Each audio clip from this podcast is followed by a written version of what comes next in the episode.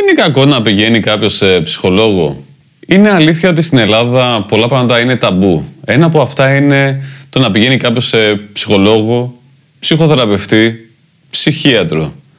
Αυτομάτως αν κάποιος πει, ξέρεις τι, πάω σε ψυχολόγο, ο συνομιλητής του πιστεύει ότι κάτι δεν πάει καλά με αυτόν, είναι ανισόρροπος, μάλλον είναι λίγο τρελός, να ξεκόψω σιγά σιγά. Υπάρχει ένα θέμα εδώ πέρα, ότι πιστεύουμε ότι το να κάνουμε κάτι καλό για την ψυχή μας, που είναι ψυχοθεραπεία, ότι είναι κάτι το οποίο ε, μας κάνει ε, χειρότερους ανθρώπους, μας κάνει πιο αδύναμους, μας κάνει κατώτερους από κάποιον άλλο. Τι θα πούνε οι άλλοι για εμάς; Μάλλον σιγά σιγά θα πρέπει να αλλάξουν κάποια πράγματα. Κάτι που βλέπω πολλές φορές ε, όταν μιλάμε με θεραπευόμενους ή έστω ανθρώπους που παίρνουν τηλέφωνο στο Your Growth Guide και συζητάμε για τα θέματα τους είναι ότι υπάρχει μεγάλη αντίσταση όταν έρχεται η λέξη θεραπεία στη συζήτηση. Γιατί αυτομάτως ο άλλος θεωρεί ότι «Α, είμαι άρρωστος». Όχι, δεν είμαι άρρωστος, είμαι μια χαρά. Θεραπεία δεν σημαίνει απαραίτητα ότι κάποιος είναι άρρωστος, ότι είναι τρελός, ότι πρέπει να πάει στο νοσοκομείο, να παίρνει χάπια κτλ. Θεραπεία σημαίνει ότι κάνουμε κάτι καλό για το σώμα μας, κάτι καλό για την ψυχή μας, έτσι ώστε να ε, εξελιχτούμε ως προσωπικότητες, ως ψυχές και να γίνουμε ακόμα καλύτεροι άνθρωποι για εμάς, αλλά και για το περιβάλλον, για το κοινωνικό σύνολο. Αυτό είναι θεραπεία. Είναι κάτι καλό, δεν είναι κάτι κακό. Επίσης κάτι άλλο πολύ ενδιαφέρον είναι ότι δεν έχονται σε σύγκρουση έννοιες όπως είναι ψυχή, ψυχολόγος, γιατρός, ε, εναλλακτικός ή ενεργειακός θεραπευτής. Ε, δεν έρχονται σε σύγκρουση. Μπορεί το ένα να βοηθήσει το άλλο. Α υποθέσουμε ότι κάποιος άνθρωπος παθαίνει ένα συναισθηματικό σοκ στη ζωή του. Π.χ.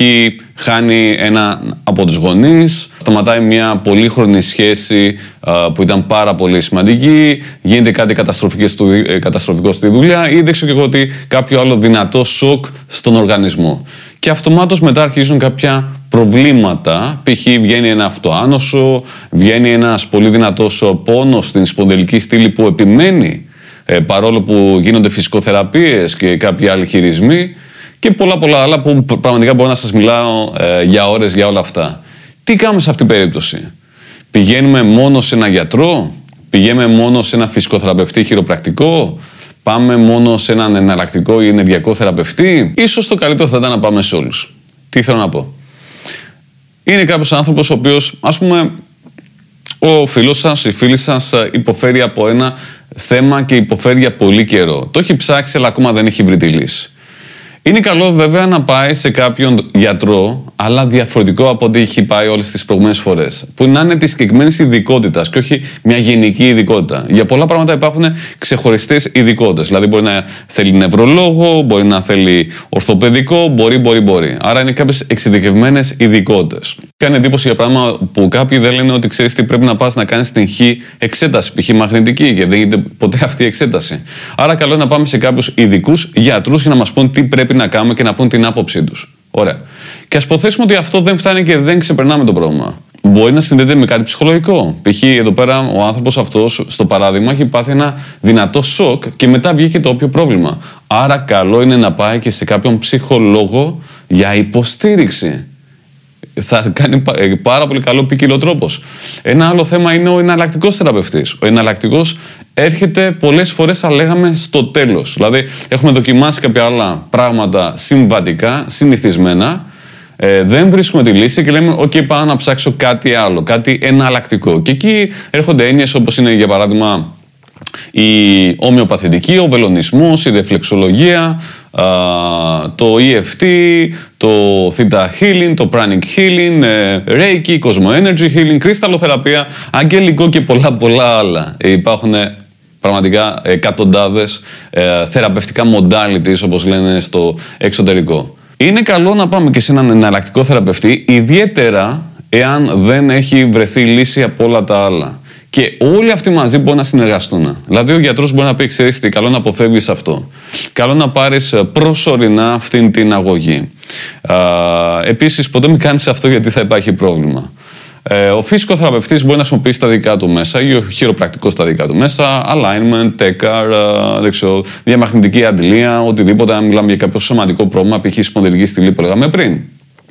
Και ο εναλλακτικός θεραπευτής μπορεί να πει: Ξέρεις τι, βλέπω εδώ πέρα έχεις αδυναμία εδώ, εδώ, εδώ, εδώ έχει συμφόρηση ε, ενέργειας.